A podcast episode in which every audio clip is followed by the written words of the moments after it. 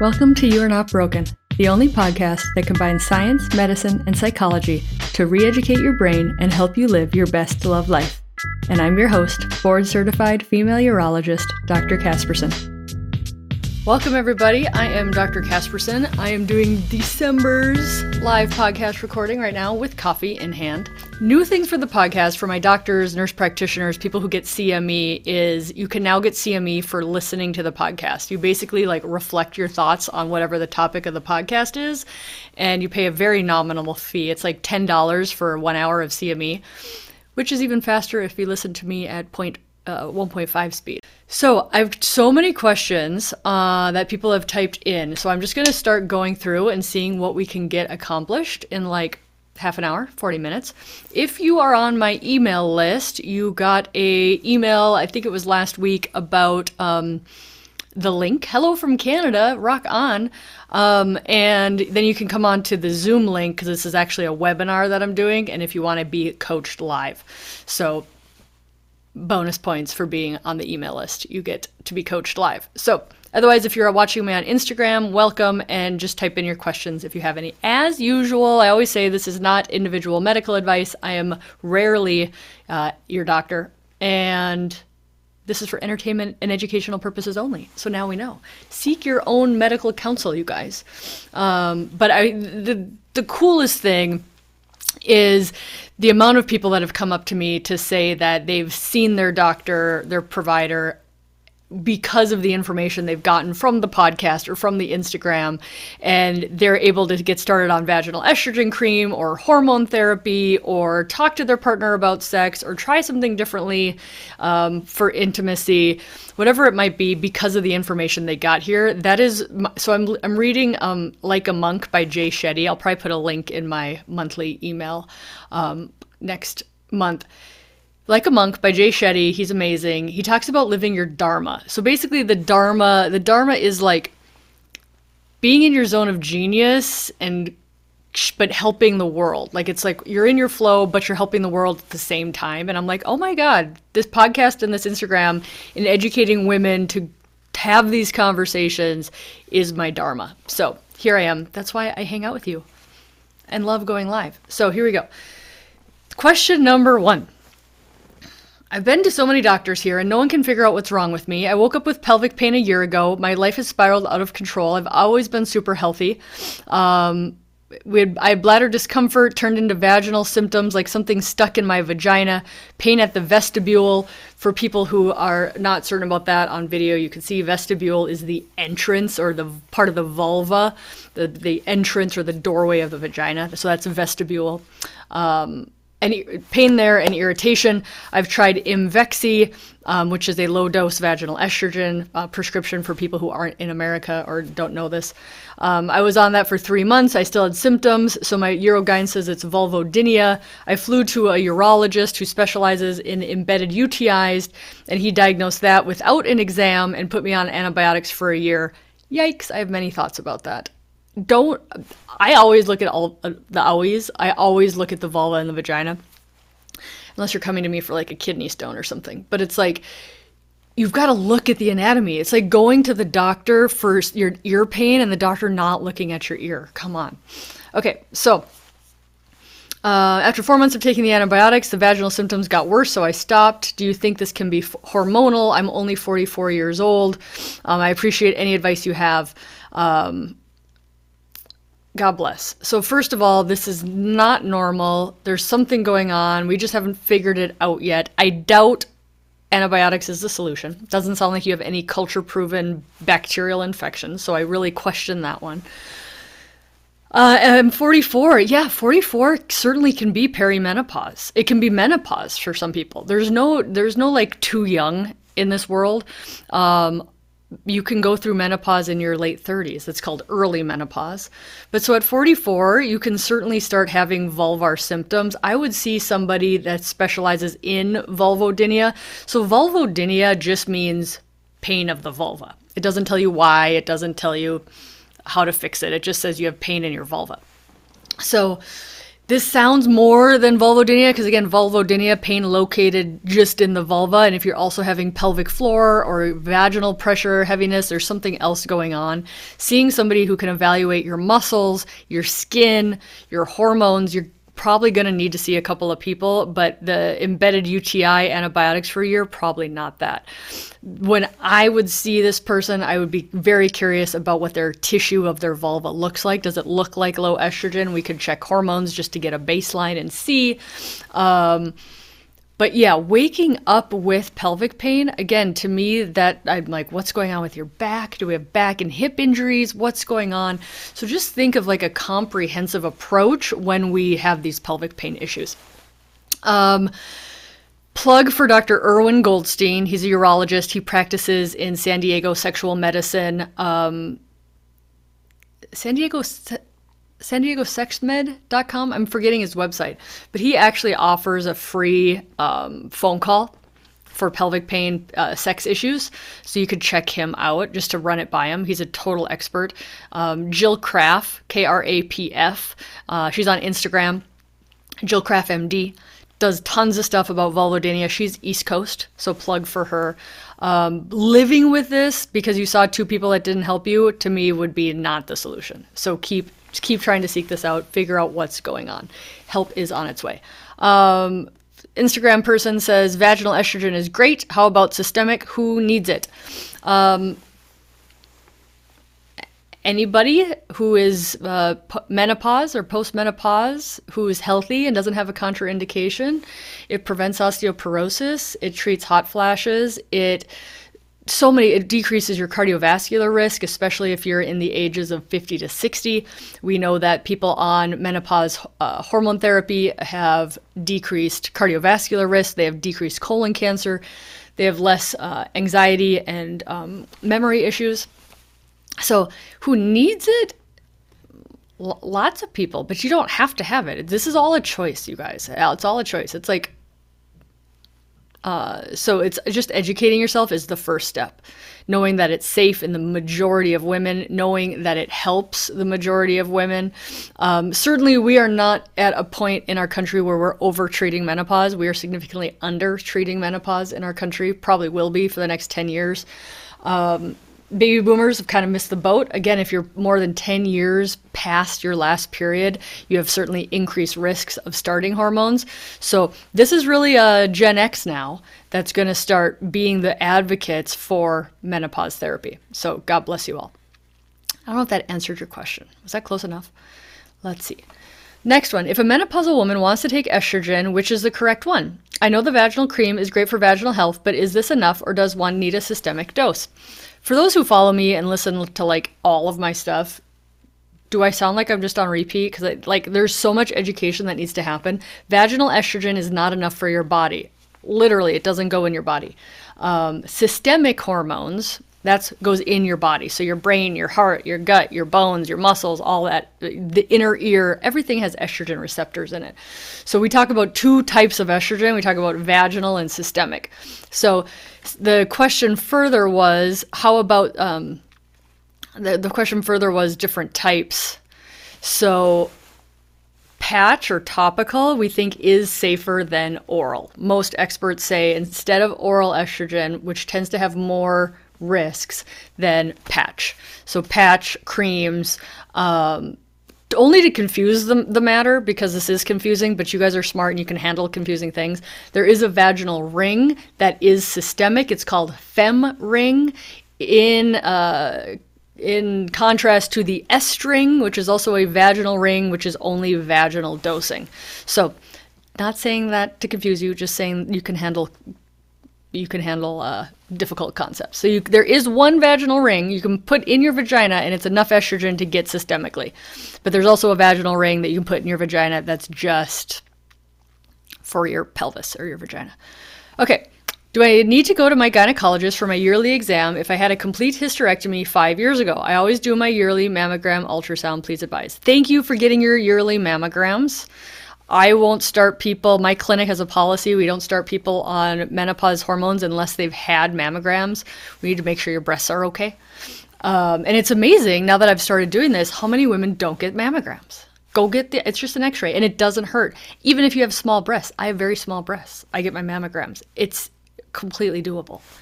Um, okay, so up to your uh, it's up to your gynecologist. The guidelines change all the time and again i'm not a gynecologist so i'm assuming with this question complete hysterectomy means you've had your cervix removed so you don't need screening for cervical cancer. Uh, i'm assuming that's what that means but i would check in. Just ask your gynecologist hey how much longer do i need to keep doing this also for you, did you give us did you give us your age? You did not give us your age. I would start I'd still meet with them and ask them about hormones. It's not a bad idea to just check in with primary care or gynecology every year to check about hormones, stuff like that. Is there a progesterone cream? Great question. Progesterone is poorly absorbed through the skin. That is why there is no FDA approved progesterone cream. Now, you can go on the internet and buy progesterone cream, and you can also get compounded progesterone cream. The guidelines advise against it because you don't know what you're getting. It could be a way low dose. And we have seen why, pop quiz, why do you need to be on progesterone if you are on systemic estrogen? It's to protect your uterus. So you don't have to do it if you don't have a uterus, hysterectomy. Um, and what we do see on the compounded progesterones is that women are getting endometrial cancer because they're not truly protecting their uterus if they're on estrogen cream. So estrogen, sorry, estrogen uh, systemically, not cream. Um, estrogen increases your risk of uterine cancer because it proliferates the uterine lining. That's what it's supposed to do. That's what it does when you get normal cyclical periods. So you have to protect your uterine lining with progesterone. Oral, there's also a vaginal. Oral is the standard way of doing it. It's like 100 milligrams of micronized progesterone at night. Very, very, very safe. Um, but that is why buyer beware with any progesterone cream is because it's not FDA approved because molecularly we can't absorb it properly. So you still have a risk of uh, endometrial cancer if you are not on progesterone and you're taking supplemental menopause estrogen. So you guys are so smart. You can handle all of this. This is like this is tough stuff. Like I had to learn this. And you just have to like keep hearing it over and over to know how you ask. But literally, like maybe my dharma is just telling people what the difference between vaginal and systemic estrogen is at this point in my life. Okay, here we go. Hi, doctor. I'm hoping you can help me to find appropriate care for my partner. She's a two time mother in her late 30s with anxiety, chronic back pain, toxic familial relationships, and no libido, among a myriad of other stressors.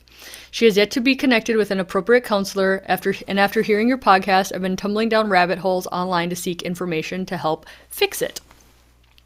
So where can I look to get her to the best care suited to her needs and the support and motivate her through the process? First of all, I love this person. Thanks for reaching out. Um, she's so lucky to have such a supportive, I'm assuming male partner, but again, I'm assuming. Um, I think we touched on a, this. This question touches on a lot of things. So, women. One is the myth that women with low libido need to be fixed, right? A lot of guys, again, I, I stereotype. A lot of guys will do this. They'll like they'll try to fix their partner's low libido.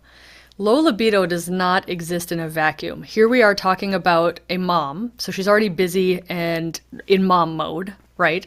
Mom mode is not when you're momming, you're not being an open receptive receptive sexual being, right? Like there's two different hats that we wear.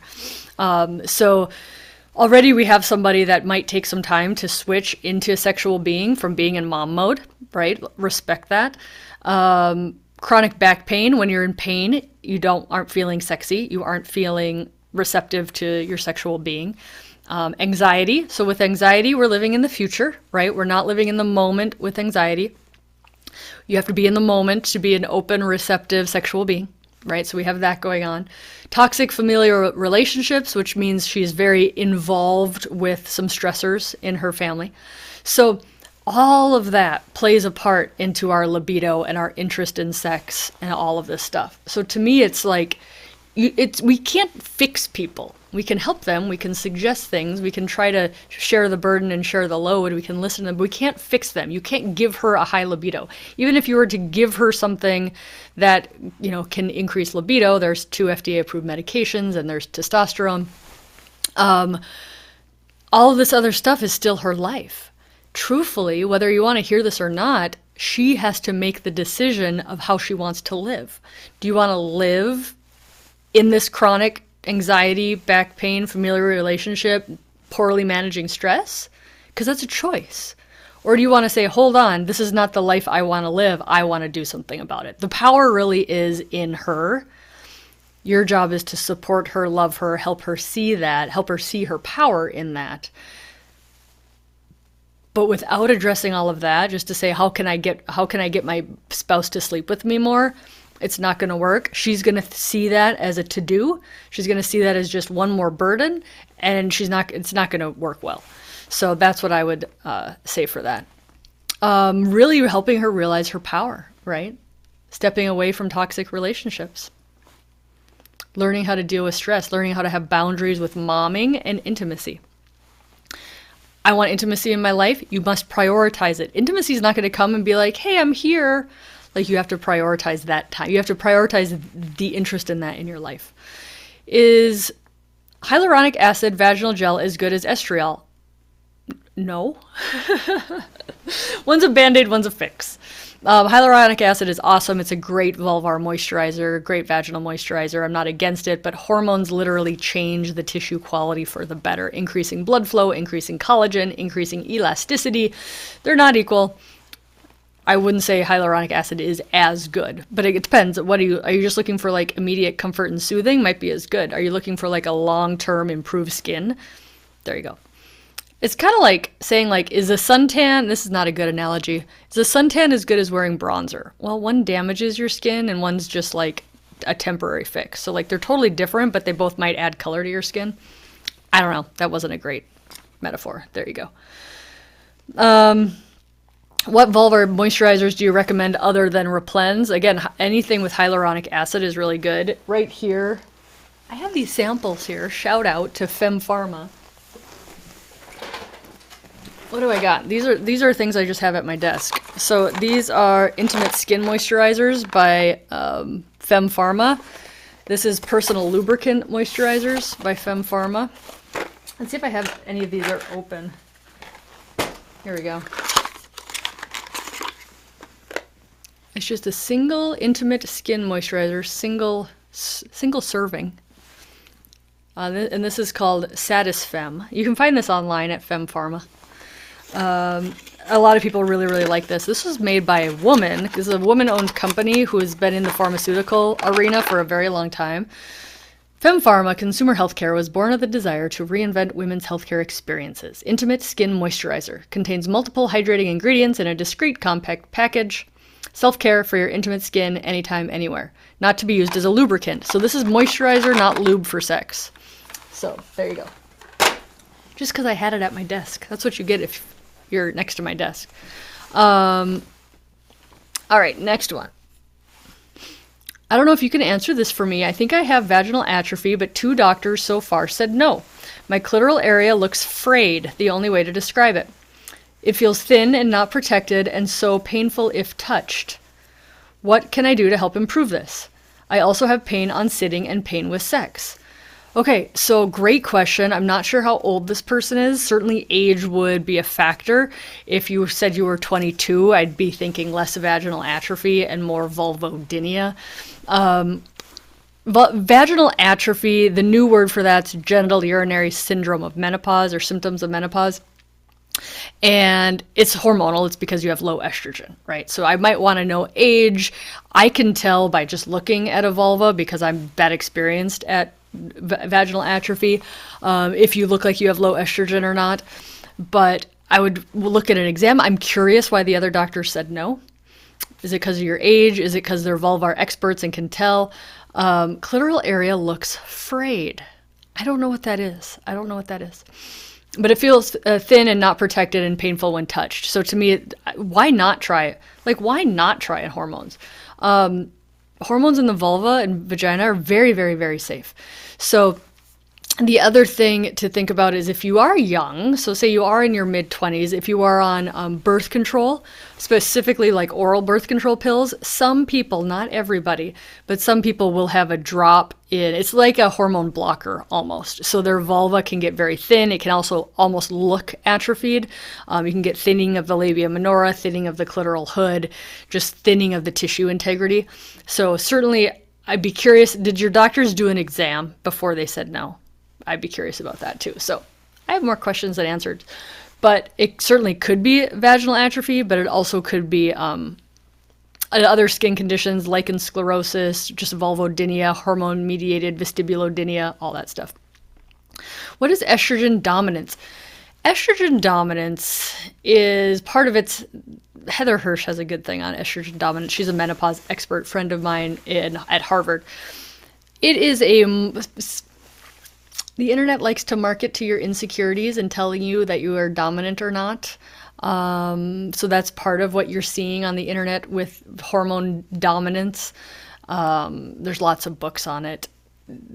There is no dominance in a woman who has cycles, right? Because she has estrogen and then it goes down and then she has her period. And so, like, there is no steady state of hormones when you're in your normal cycling menstrual life there's always something that's higher or lower because that's the way we were made. Like high estrogen, high testosterone goes back down all the time. There's never a steady state. Now, when you're in menopause, your estrogen is low, low, low, low. There's no estrogen dominance in menopause. You make no estrogen. Very, very little estrogen. So hopefully that was. People make millions of dollars off you guys not knowing anything. Okay? Buyer beware. Um, using estradiol vaginal tablets, 10 milligrams, a couple times a week. Also have diagnosis of lichen sclerosis. Okay, if you have diagnosis of lichen sclerosis, estrogen is good. I do like the cream on the labia because I think the tabs in the vagina doesn't put a tab of sunscreen in my ear. My nose doesn't get sunscreen on it, which is why I like creams more. Um, also has uh, make sure you're on a, a steroid to suppress the lichen sclerosis. Okay, what else? Hi, I heard you on uh, Sonia Wright's podcast. She's awesome, midlife sex coach for women. Sonia Wright, she's been on my podcast twice. Shout out, she's amazing. You spoke about a vaginal estrogen that comes in a pill form. Can you give me the name so I can ask my doctor? Uh, Vagifem is like the brand name of it. I think it also comes in generic at this point. So something to look into. Let me just check my webinar here. Uh, you've talked about systemic estrogen progesterone. If you take one of them, should you be taking all three estrogen, progesterone, and testosterone? And can you talk about testosterone again and whether doctors will prescribe the men's testosterone to women? Good question. So, you don't need progesterone if you don't have a uterus. That one's easy. You don't need to be on testosterone um, but you can. It's a little harder to come by a doctor who's going to prescribe testosterone. They have to be comfortable um, with that. There are national guidelines, international guidelines on testosterone at this point. If you go to um, ISSWSH, I, do I have that on my Instagram? Um, Linktree, I might. The uh, guidelines on t- to dosing testosterone for postmenopausal women for um, low desire. So, what you do, I would get that paper and bring that paper to your doctor. So, that's my step one. So, um, and it is, you can get it testosterone two different ways. There's no FDA approved testosterone for women, for women's dosing. So we use the quote unquote male dose, um, which is one tenth the dose, which is dirt cheap because it's one tenth the male product. So Testim um, one percent. You dose it instead of one packet a day, which is the uh, male dose. It's one packet dosed in in 10 days. So one packet should take you 10 days to use. Always check your testosterone before you get started so you know where it is. Check it after 3 months to see if you need more or less depending upon your symptoms. Again, no FDA approved indication except for low desire in postmenopausal women, but a lot of women on testosterone say they feel like themselves, they feel energetic, they've got their muscle mass back, they feel more vibrant. Women have testosterone and that testosterone goes down with menopause. We just don't talk about it as much. It is not as researched. So I hope that that answered your questions. Um, if you're on the live webinar and you want to do uh, coaching, raise your hand. Uh, otherwise, I will keep coming back and checking the answers. Not being can not being sexually active be a negative factor to pelvic muscles? I don't know. There's lots of people who aren't sexually active, and I never want to should them into being sexually active for muscle tone, right? Um, certainly, sexual activity uh, orgasm is a pelvic floor muscle contraction. So I think it is the more orgasms you have, probably the stronger your muscles are. I have not seen a research paper on this, um, but certainly that makes sense. The more you contract your muscles, the stronger they are. But I would never, I'm not in the business of telling people they need to have sex for pelvic floor health. Um, I think you should have sex and have know how to have orgasms and feel great because it's a it's it's an amazing part of your body and living life as a human and it's great personal growth to figure out like what has society told women about sex and does that serve me at this point in my life or not right? So i think they're like sexual wellness and sexual health is like the pinnacle of personal growth. Like you figure out your sexuality and what works for you and how to communicate it you are a different person than the person that was like hiding or thinking it was a chore or didn't like it or was doing it for somebody else right? It's the person you become on that journey that changes you. There's no there there, as the Buddhists say. What's the best way to check hormone levels? Just blood work. Don't spend thousands of dollars on swabbing your cheek or your urine. We know those are inaccurate. We know people just make money off of you doing that. I'm here to help you save your money. Um, thank you for responding to my question. I wonder if you can chat more about the cavernous nerve. Yeah, so I did a podcast on what was it? It was looking at hysterectomy and the effect on sexual function, and not there not being a lot of research on the nerves that run right along the cervix that can get severed with for hysterectomy. I'm not a gynecologist. I'm speaking outside my zone of expertise, but that's like the gist as I remember it. So somebody had uh, uh, written in to say, could a C-section affect those nerves? Again, I'm not a gynecologist. I don't do those surgeries. But if we're talking about a nerve getting injured alongside the cervix, the C-section is in the front of the uterus, nowhere near the cervix or those no- those nerves. So I would say no. Um, if what you're asking is, you know, is my libido changed since I had a baby? Like hell yes. Might not have to do specifically with the C-section. It might have to do with all the hormones that go along with having a baby and the stress and the sleepless nights and the prolactin and the lack of estrogen and the dry vulva and vagina all of that. So the c-section in and of itself probably uh, not affecting nerve function like a complete abdominal hysterectomy would, would where you'd be more prone to damage some pelvic nerves which again are not highly researched. Um, but i hope that that makes sense. Okay what else do we got how do you know if you're low on estrogen? Is there a test or just based on symptoms? Um, if you're 60, you're low on estrogen. By definition, you're postmenopause. By definition, this means low estrogen. So, like, does a 60 year old or 70 year old need to get tested for hormones? No. Because it's just, it's, if you want to just look at your level below, go for it. Um, but now, what if you're 48, right? Or 42? Or you're just not sure where you are? Or, you know what, maybe I'm breezing through menopause, but I really want to be on hormones to protect my heart and my bones and decrease my risk of colon cancer and decrease my risk of dementia. Right? You might you're not feeling those things. So certainly you can go just get your estradiol tested um, and see if see if that how they're going. Is your book out yet? Oh, God bless you. Save your money on those saliva tests and buy my book when it comes out in 2022. All you lovely people who want to spend money on shit that doesn't matter. It in my book. That matters. Uh, I'm editing round three, and it's causing me anxiety and personal growth. You want personal growth? Write a book.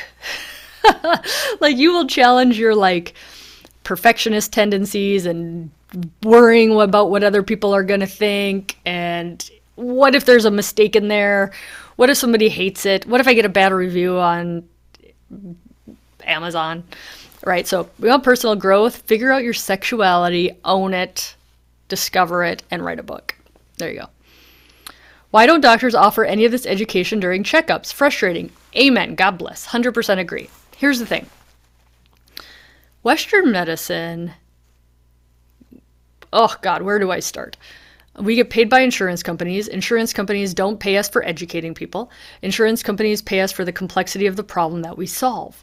Preventative health and educating about your body, it's not a complex problem. And we have 15 minutes.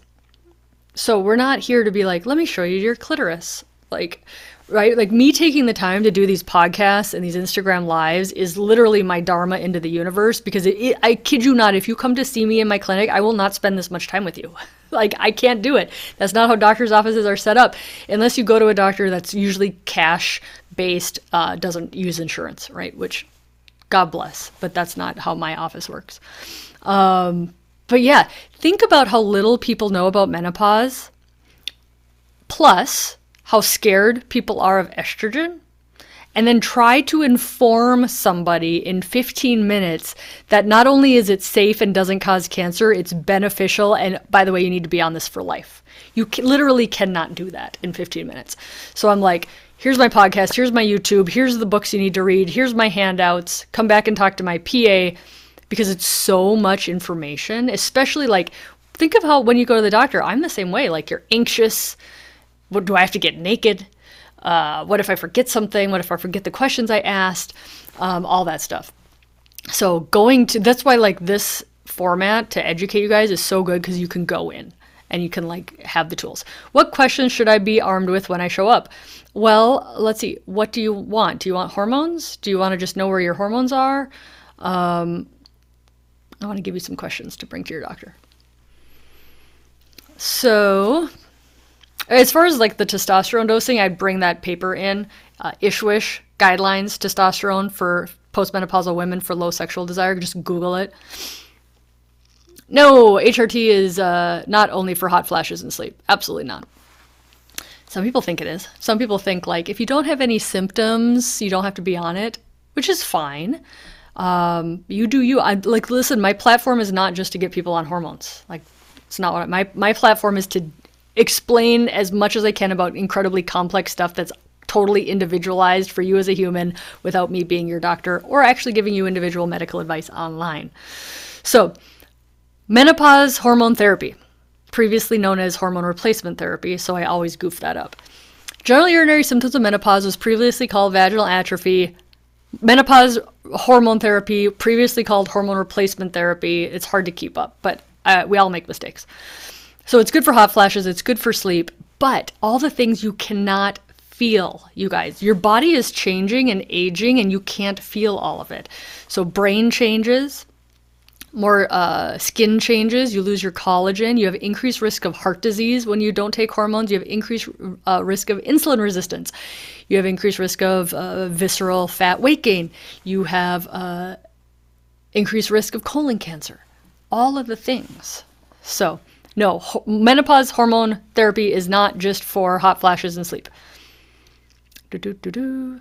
I'm 56 and miss my sex drive and not so fond of the flap. Yeah, so follow the Galveston diet. She's amazing. She's on Instagram. Her whole shtick is menopausal weight gain and the data on intermittent fasting and getting rid of sugar and increasing your protein, all of that stuff. Certainly, exercise, exercise, exercise. Not just to feel good and that it makes you feel sexy, but it, it muscles are the organ of longevity. So, the more muscle mass you have, the better you fight insulin resistance and the more calories you burn just maintaining that muscle mass. So, exercise, exercise, but also hormones. 56, you're, you're probably not too old, air quotes, probably not too uh, old to get on um, hormone replacement therapy, all now called menopause hormone therapy. So, check that out. Um, also, testosterone for postmenopause for low desire if you want. Check it out. I love you and you've changed my life. Oh my God, I'm a fan. That's why I keep doing this stuff. So let's see if we can get in a couple more questions. Um, I've been listening to your podcast. I've learned so much. So before I knew better, I got the testosterone pellets. My levels jumped from 34 to 335. You guys, 335 is a male level testosterone. They don't recommend that. Um, thinking that's not very good for my body. Also, I asked for vaginal estradiol. Um, and because my mother had breast cancer, he didn't think it would be a safe option for me. calling that out, you guys. That's bullshit. First degree relatives with breast cancer is not a contraindication to vaginal estrogen. It's actually not a contraindication to systemic estrogen. So learn, learn, learn. Be know the data. Bring it in. So that doctor does not know what they're talking about. God bless them. Um, mother with breast cancer is not a contraindication to vaginal hormone therapy. What else? I'm looking for a new doctor to help with my menopause symptoms and libido. Hey, there you go. I have a lot more I'd like to learn, and I feel so much more aware of the direction I should be heading in because of the info you'd shared. Thank you so much. Oh my God, you guys, I love you. So let's see. What are your thoughts about starting hormone replacement therapy during perimenopause instead of waiting until you're confirmed a full year in menopause? Thank you. I think it's very, that's a good question. So to summarize that question, what do you think about starting uh, in perimenopause instead of waiting till you're totally through? Things you have to worry about when you're still having periods you have to worry about getting pregnant, so you need to have a birth control plan. Menopause hormone therapy does not prevent pregnancy, right? So we need to worry about that in the perimenopause woman. Um, certainly, we got to worry about protecting the uterus with the progesterone, maybe um, maybe changing doses right after time. So you might need to find a menopause expert. Go to uh, menopause.org, find a provider. You can find a NAM certified menopause practitioner uh, if that's North America. And because they're going to be a lot more experienced with the perimenopause than postmenopause. Um, you might be hard pressed if you're not having symptoms, right? Because you're still having enough estrogen that you're probably not, you know, in the like such low estrogen you're wanting to protect your bones. Point being, it's individualized for everybody, but it's not crazy, especially if you're having symptoms. I put especially vulvar atrophy, which I see totally have. You can get vulvar atrophy way before you stop having your periods. And think of all the people who don't have periods too, right? Like ablations, IUDs, hysterectomies, right? We don't actually know when they're quote unquote in menopause. We're just kind of guessing based upon any symptoms or their age, or you can get some labs uh, checked. Okay, I'm a 60 year old lady who's extremely healthy, but not on any medications, and have been on one milligram of estradiol for 10 years. My doctor just took me off because it's time? Question mark? Question mark? Question mark? Uh, my hair is falling out, and intercourse is painful. I had my uterus removed 10 years ago. Help if you will, and thank you. There's no time. That's old thinking. So new guidelines say if you're feeling uh, good on them, if they're working well, if you continue to be low risk, you don't have to stop hormones. So I would go back in uh, fight for your case or find a second opinion. There's no reason that you have to stop because you're 60, especially 60 and healthy. Like, rock on with your bad self, especially now that you're having symptoms, right? Um, intercourse is getting painful. I'd think about vaginal estrogen too, but I my thought would be get back on the systemic if you can because you're there's no reason to stop. There's no guidelines that say age 60 you have to stop hormones. Now 62 and getting hot flushes and low libido. This podcast is helpful. Awesome. Yes. You guys, you don't have to suffer. It's amazing. You don't have to suffer. It is uh help is on help is on the way. Go see your doctor. So let us figure it out if there's any more questions here. Here we go. This is this is for the men. I just listened to your podcast, had a question about the opposite problem of premature than premature ejaculation, delayed ejaculation. This is a good question, you guys. Um, it does eventually happen, but it takes them about a half an hour to an hour. And I have a hypertonic pelvic floor, endometriosis, vulvodynia, possibly lichen sclerosis, uh, or some other derm issue, and I'm prone to UTIs. So it's too much friction. No, no kidding. Like I am validating you and I'm hearing you. Uh, it has been this way his whole life, and it doesn't bother him. I've Googled the diagnosis to no end, but it seems doctors are only interested in helping men with the opposite problem. Okay, so this is important. Everybody takes whatever time they take to have ejaculation or orgasm. Like if if he's not bothered by it, he might not want to change that, right? Like if he is enjoying the whole process, God bless. But here's where you have the power. You don't have to have that in your vagina for a half an hour to an hour because it causes you pain and there's absolutely no reason for that. So be like what do we need to get you to where you need to be so we can be in the vagina for only like three minutes or how much i can tolerate? So whether it is there's these amazing toys that are like fake vaginas things i have not done podcasts on. Um, one's called like the flesh wand like a Fleshlight but anyways, um, there's many many things that stimulate or simulate the um, experience of intravaginal intercourse without that. So whether it's hands or toys or oral sex or whatever it might be, figure that out to give him pleasure, but under no circumstance should you be doing anything that's causing you pain or disinterest in sex. Like don't wonder where this lady's desire is if every time they want to be intimate, she has to put up with pain and friction and discomfort for a half an hour to 60 minutes. Like absolutely no. She might she probably has no libido. It's not it's not what's comfortable and good for her. So, respecting what he needs, but also res- at the same time respecting what you need. So, you both have equal agency in saying what's a hell yes and what's a hell no in that situation. So, probably going to take some conversations, probably going to be a little uncomfortable if you haven't talked about that, but just be like, listen, I can't walk five miles at this point in my life. My body, really, I like walking one mile, but not five miles. What can we do to get you to enjoy the rest of the walk or do get you pleasure without it being in my pelvis which just cannot take it at this point? So we have to preserve her desire for intimacy and this is very very important. So that's what i would think about more than like how to make him come faster is like what does he need that doesn't cause you pain? Um, sex therapy can help. Um, some people are just born that way. It just takes them longer. Just like I would never say there's anything wrong with a woman taking 25 minutes to have an orgasm, it's not my job to make her have an orgasm in eight minutes, right? Like that's what her body needs. That she's happy with that. Don't stress her out. Don't try to make it go faster. But let's do it in a way that everybody likes and is not causing people pain. So I hope that works. All right, guys, I love you so much. That was a good deal of questions. Nice 41 minute podcast. I will have this uploaded tomorrow. God bless. Happy New Year. Think about 2022. What do you want to do? think about pleasure in your life, not just sex, but music and, and scenery and nature and reading and yoga and body work and moving your body. Exercise is such a loaded a loaded word, right? But like moving your body, listening to what your body needs. Think about 2022, what you want to do with intention. Everything you do in your life, you can incorporate into you as a sexual being and your sexuality. So think about that. I love you. I'll see you in the new year, and God bless.